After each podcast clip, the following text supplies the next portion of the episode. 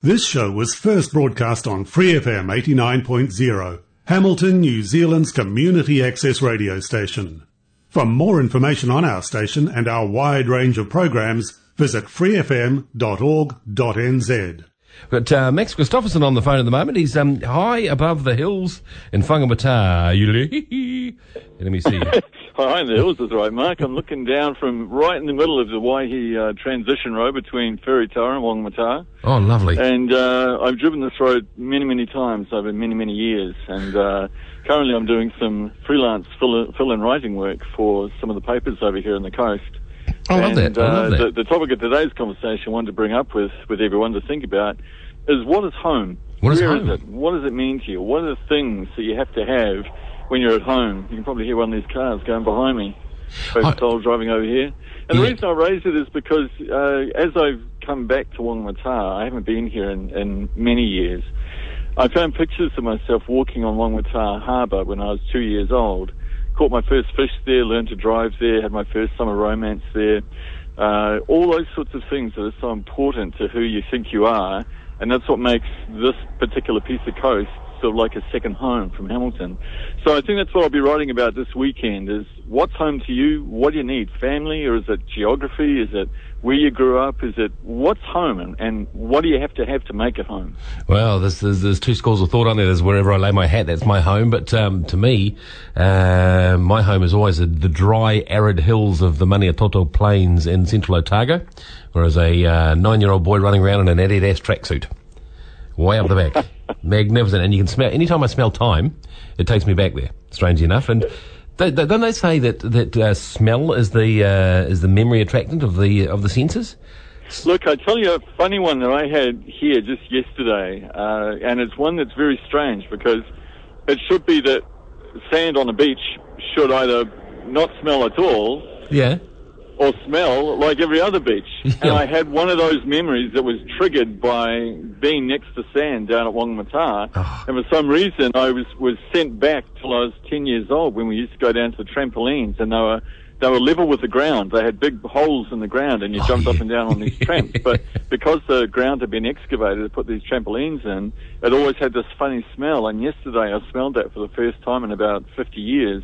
And uh, I was immediately transported to the trampolines in the ground at Whangamata. No, I always wondered about those those pits, eh? Because I, I, they they filled up with water, and the, you know they're always just these soggy, boggy messes, and oh god, the, the, the unhy- unhygiene of the thing. You're all sentimental today. Well, I thought you were Hamilton. I thought Hamilton was home to you, though, because you write as if it's home. Yeah, it is. And I mean, it's, it's where I grew up. But the, the curious thing about it, and that's kind of why I'm raising the question, what is home? Because I feel such a sense of attachment to this piece of the coast where, uh, you know, in many ways, uh, I kind of grew up here as a kid. But of course, Hamilton is home. I schooled there.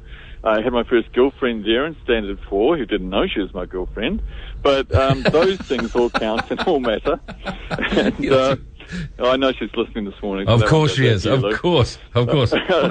um, but yeah, so the question I'm raising as I drive over these hills once again is, you know, where is home? Because you're quite right. Those smells and those sounds and those those images of when you're young are so formative uh, that they they shape who you are. And as I come over these hills again this morning, I think back to driving Hillman Imps with my surfing buddies coming over the hills over here, and it feels like a homecoming every time I do it. And uh, I'm just delighted to have the chance to come back over here. You've got it sorted, really. You've got two great homes. I mean, you got, you got the surfing cool image of the, you know, the wayward beach boy.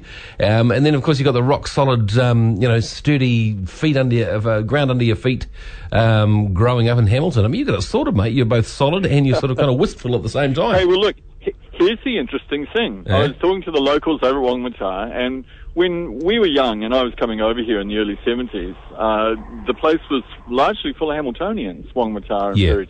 Yeah. Now, the shift, according to the locals, has gone 80-20 Auckland, Hamilton. Oh, has it? So this is still an outpost for Hamiltonians all the way through, but it's being overtaken by Aucklanders. But here's the great thing. Years ago, I would not have believed you if I'd said, hey, this place, Whangamata, has only 3,700 permanent residents, 3,700 Yeah. locals. Yeah. And what's happened there is that because there's almost a Shangri-La type experience when you drive through these hills and there's, there's the beach beneath you, it means that you can't get to hospitals. You can't get some of the, the normal services that people who might want to retire there Yeah. need to get. Yep. So they move out and hand it on to their sons and daughters, or or they move on, and that's why the resident here is so low. So yesterday I had the wonderful experience of having a fine, sunny, once again Whangamata day that transported me back to when I was a kid, Oh. and there was no one on the beach.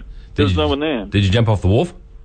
Just about. In fact, uh, there's a little space now that's actually reserved for people to jump off the wharf. They've changed it a bit. It's pretty cool actually now. Um, and if you if you do actually uh, go there on a low tide, go really deep, you might find my Apple Watch.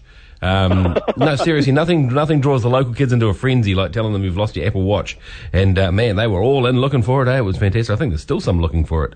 I was going to say, I think that's what they were doing I was there last week. So. Yeah, that's why huge middle-aged fat guys should not leap off the wharf. Eh? It's bad for the wish. But look, uh, here's, here's the point of coming out of this curious experience of, Yeah. of having having two homes, and it's something I hope the the listeners of Free FM might contemplate. Is there are certain things I think you'd want to put in to where my home is, where your home is. Often it's family. For me, often it's family and pets. Uh, for me, it's family and pets and music and, and other things. But for me, there's a, a real sense of attachment to the land.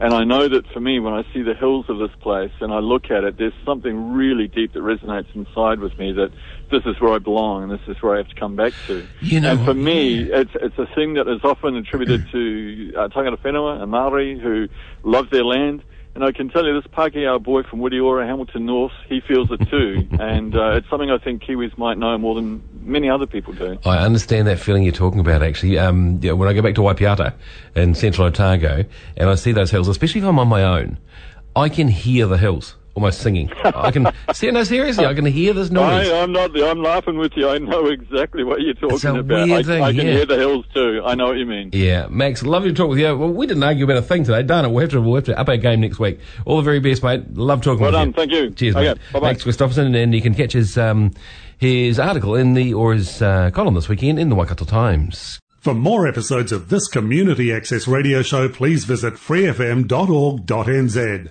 Thanks to New Zealand On Air for making this podcast possible by funding the Access Internet Radio Project.